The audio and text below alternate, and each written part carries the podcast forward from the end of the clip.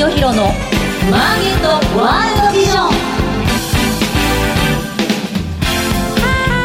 おはようございます。菅下清弘です。おはようございます。アシスタントの道岡桃子です。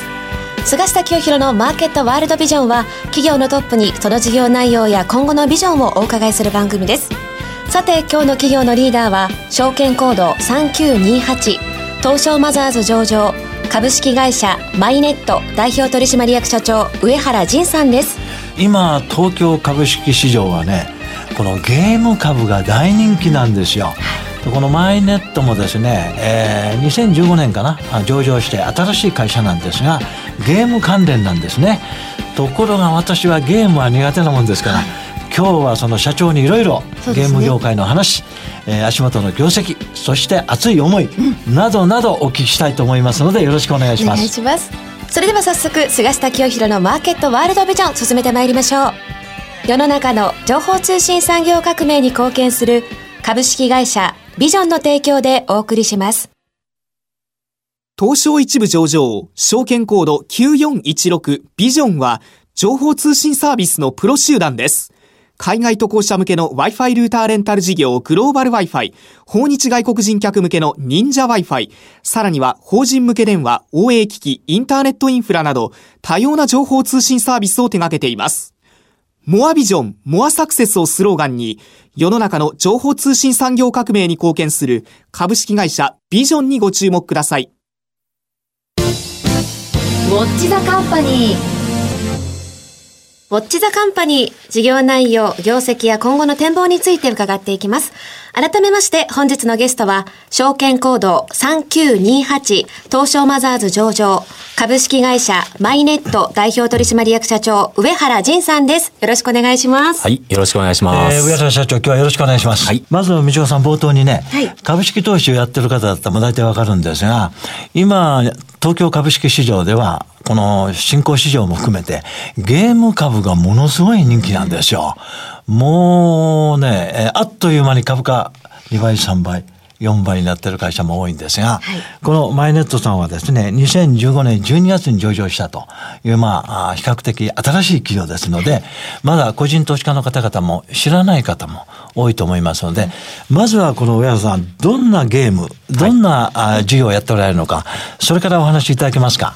はい。当社マイネットはですね、現在ゲームサービス事業というのをやっております。はい、これですね、ゲームメーカーじゃなくてゲームサービス事業なんですね。はい、何かと言いますと、当社自分たちで作るをやらないゲーム会社なんですよ。作らないゲーム会社。ゲームは作らない。はい。なるほど。ユニークですね、そうですね。はい。皆さん、多くのゲーム銘柄さんっていうのは、当然ながら、えっ、と、新たに、えっ、と、新作をどんどんどんどん作っていく。はい。ただまあ、あの、皆さんもご存知の通り、その作ったら売れるかというと、もちろんそういう時代ではないんですね。まあ、本当にあの、博打のような、あの、形でやってらっしゃいます。そのボラティリティの高さっていうのは、これはまあ、またあの、多くのゲームメーカーさんのまあ、銘柄としての魅力ですよね。はい、なんですが、当社は真逆言ってます。市場にすでに、えっ、ー、と、リリースされたゲームをデューデージェンスして買収をするんですね。うん、買い取りをします。買い取る。はい。で、買い取り、この買い取りのことを当社では仕入れと呼んでるんですが、仕入れね。はい。あの、メーカーさんが制作したゲームタイトルを仕入れて、うん、で、仕入れたタイトルを再設計してバリューアップしていく。なるほど。まあ、いわばですね、あの、多くの企業さん、ゲームメーカーに限らない、えーと、はい、領域で言いますと、M&A とターンアラウンドですね、うん、はい、ここの領域をゲーム産業に持ち込んだと、なるほどね、はい、いうような事業者であると。マイネットさんという会社は自分ではゲームは作らないと。す、で、にもう世の中に出ているゲームをですね、はい、M&A 感覚で買収、はい、ね、仕入れて、仕入れて、それをまあ再設計して、はい、まあ魅力ある作品に仕立て上げて、はい、で世に出すと。そうですね。こうやってる会社ですね。はい、これを重ねてきて、現在、えー、39タイトル。はい、この39という数字は、ゲームゲーム業界の中で最も多いゲーム運営タイトル数になっております。はい、そうそうですね、ゲームサービスの提供数でいうと、まあ、ナンバーワンの状態ナンバーワンで。まあ、あの、どんどんいろんな新しいゲームを開発してる会社もですね、はい、えー、30本、40本持ってるっていうところは少ないですよね。そうですね。うん、はい。もう本当にセガさんやスクエアニクスさんよりも多い数になっておりますね。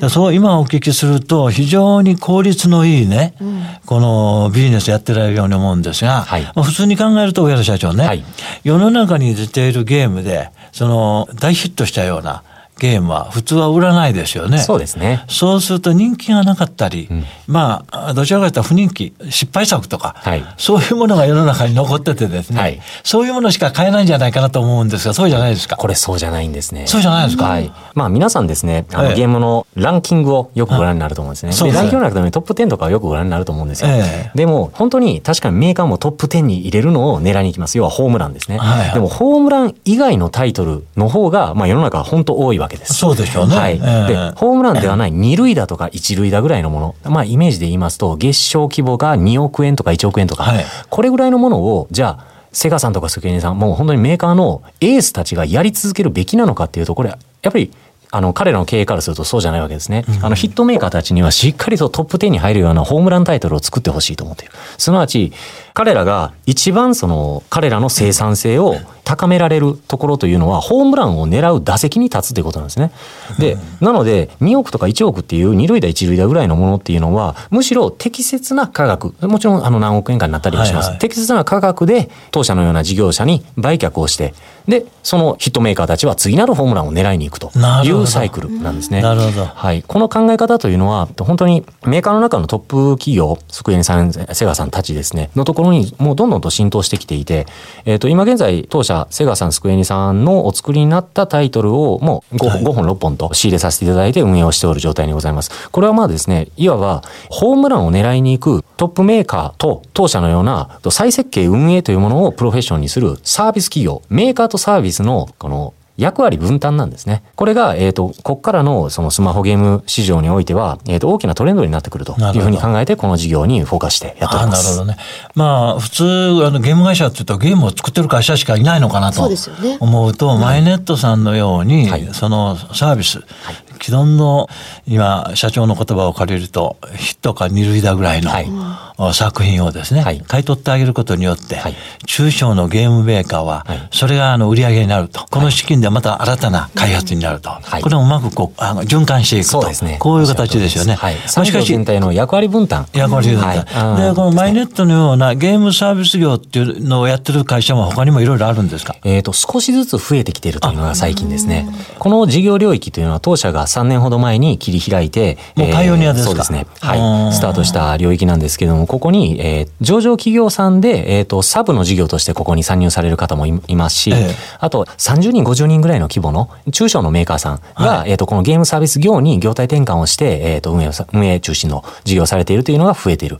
最近、こう、こうしてそのゲームサービスマーケットっていうものが、えっ、と、勃興してきているというのが、えっ、と、最近の情勢としてありますね。なるほどね。それはゲームメーカーにとってもいいことですよね。そうです。おっしゃる通りなんです。作ったものを買ってもらえるわけだそうですね。そしてまあいいことしかないですよね。本当にあのやっぱり作るのプロと再設計のプロ別であると、はいいうことですね。で再設計側は再設計の才能いりますよね。おっしゃる通りです。はい。でやっぱり世に立っている銘柄まあ銘柄っていうかあの作品でですね、大体私なんかもランキングあのスマホで見たりしますが、それで上から20位ぐらいまでしか見ないんですね。もう100位ぐらいまでありますよね。はい、そうなんです。でも下の方でもいいものがあると、これはうまく再設計できるんじゃないかと。はい、その目利きは御社では誰がやるんですか？と当社のデューディリジェンス部隊というのがおります。ええ、はい。これは、えっ、ー、と、今までゲームメーカーで、やっぱり様々なゲーム作りに携わって集団がそうですね。はい。という人間と、この、えっ、ー、と、ゲームに詳しい人間と、もう一方ですね、金融ですね。ええ、金融の方から来た、まあ、元証券マン、元会計コンサル、こういった人間が当社の M&A 部隊を形成しておりまして、このゲームのプロと金融のプロが一緒になって目利きを行っているなるほどね。それはゲームの M&A だから。おっしゃる通りです。ああ、なるほど。もう面白い仕事ですね。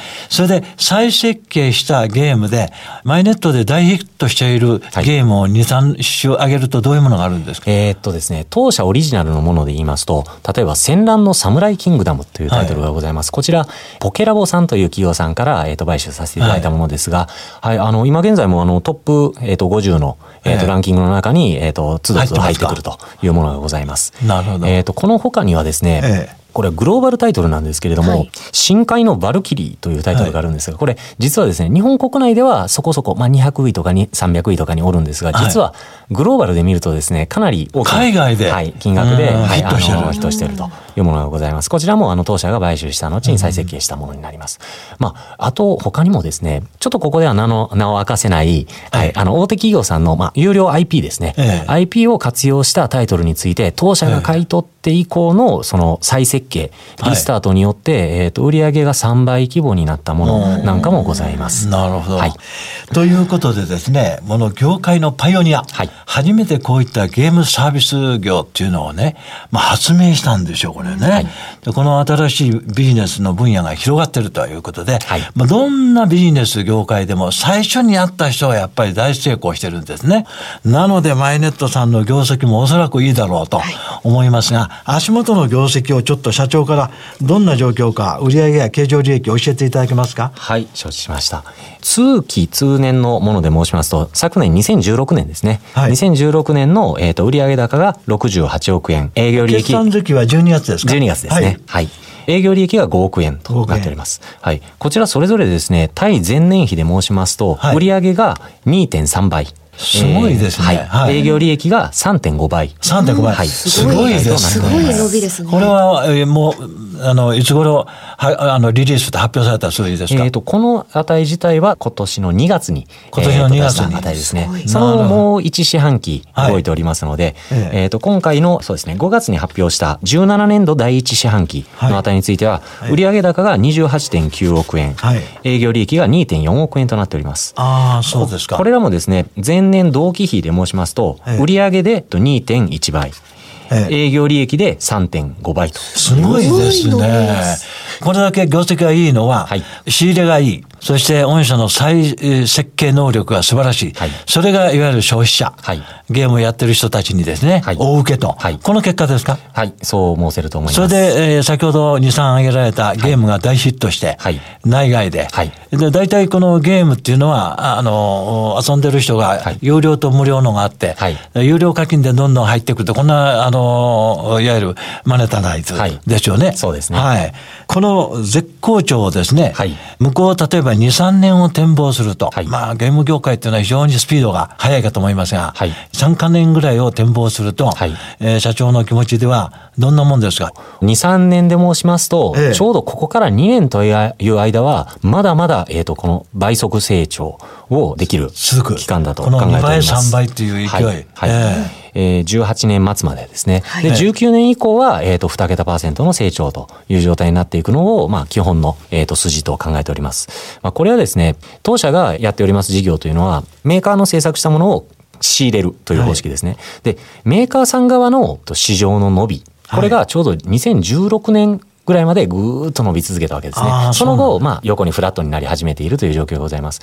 我々のような仕入れをやるタイミングというのは、大体メーカーさん作ってから1年半ぐらい経ってからなんですね。うん、となるとですね、およそメーカーさんが、えー、と伸び上がりきった16年のもう1年半2年後である18年というのが、えー、と当社がバイバイゲームでこの伸び上がる、えー、と期間になるというふうに思っています。なるほどね。はい、そういうことからするとですね、当分この売上や経常利益の勢いは止まらないと、こういう感じですね。まあ、後半はですね、この御社が経営目標かなと掲げておられるですね、オンラインサービス100年企業といった社長の熱い思いを中心にお聞きしたいと思いますので、はい、よろしくお願いします、はい、お願いします。続いてはこちらのコーナーです。マイビジョン。ここからは企業のトップが考えるこれからのビジョンや人生のターニングポイントなどについてお話しいただきます。前半いろいろですね、はい、マイネットさんの現状の仕事の内容、それからまあ、業績の伸びね、すごい勢いで今業績上がってる。はい、ゲーム業界のこのサービスビジネスという新しいビジネスを開発した強みがですね、はい、業績にもはっきり現れていると。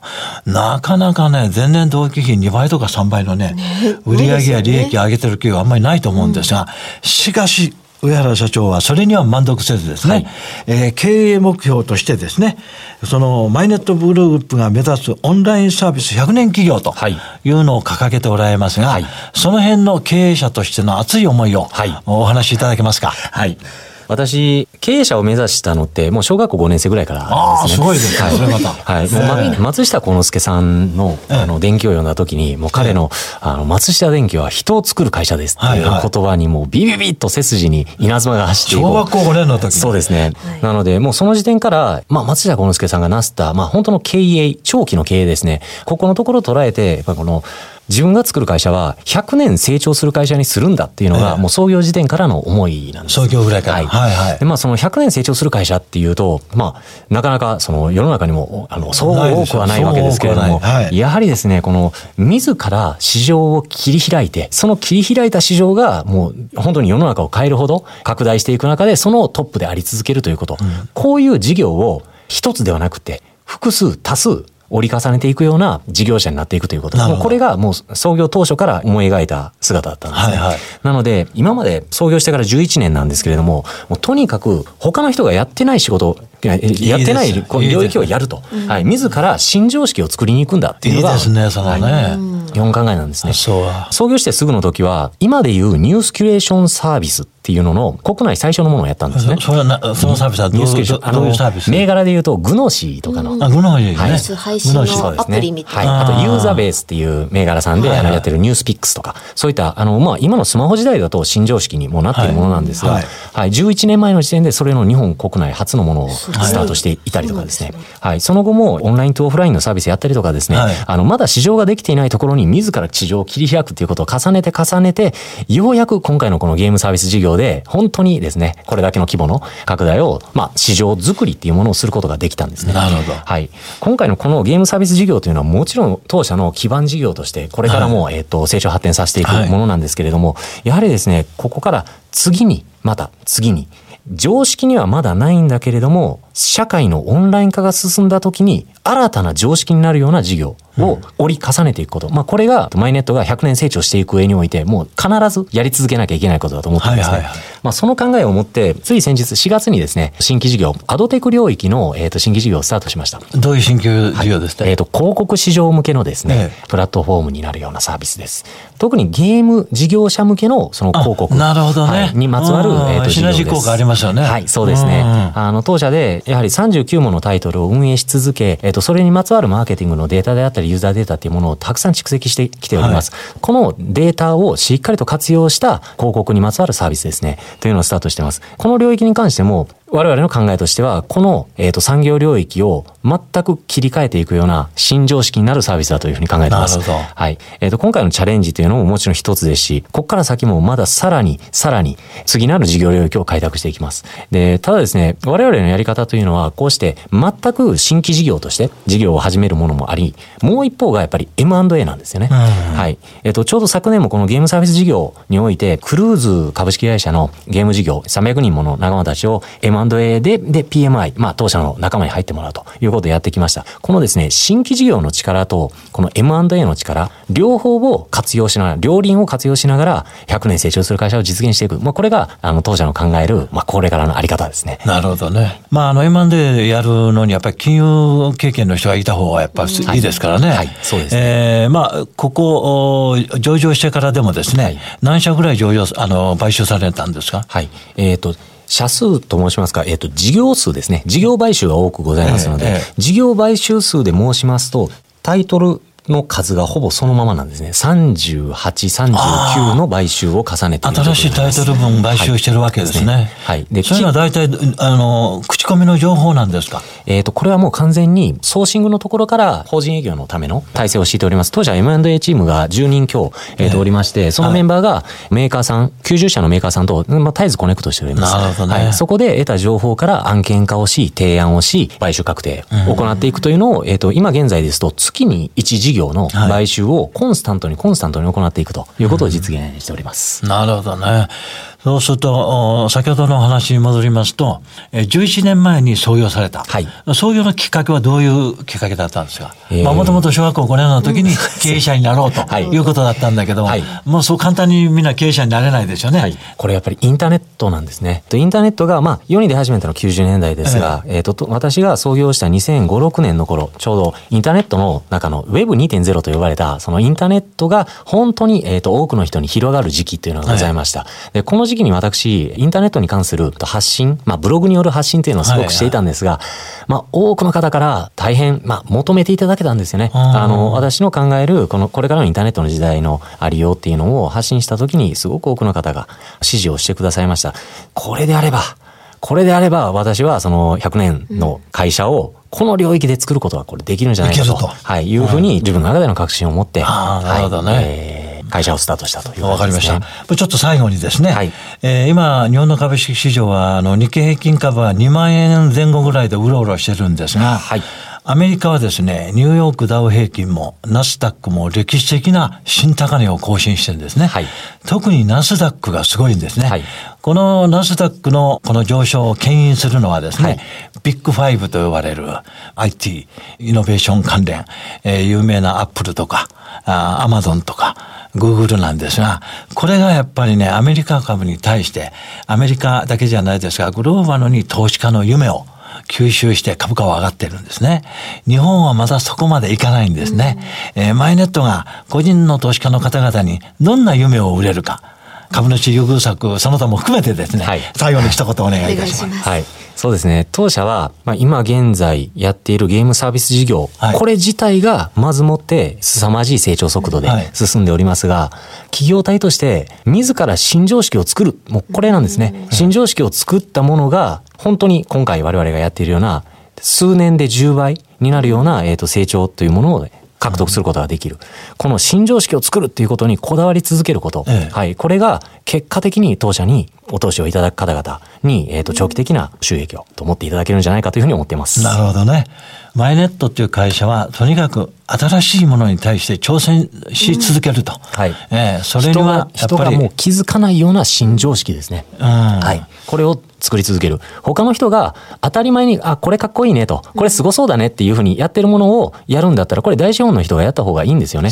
我々まだまだベンチャー企業です。はい。はい、ベンチャー企業が本当の意味で、えっ、ー、と、突き抜けるような成長を作るには、必ず自らみんなが気づかないような新常識を作ること。そうですね。はい。ここにこだわり続けることです。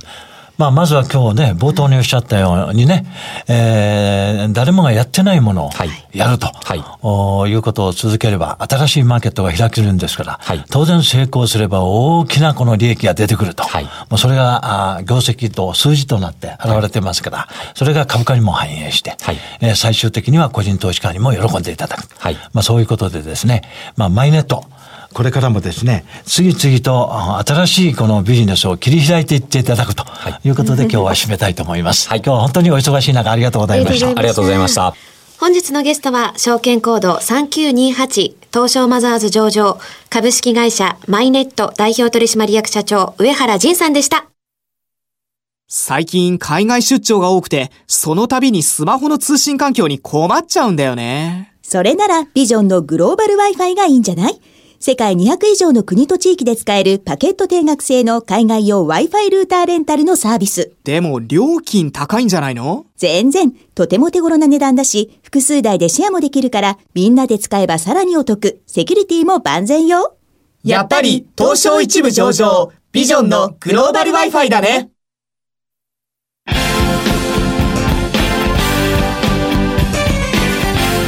菅下清弘のマーケットワールドビジョン。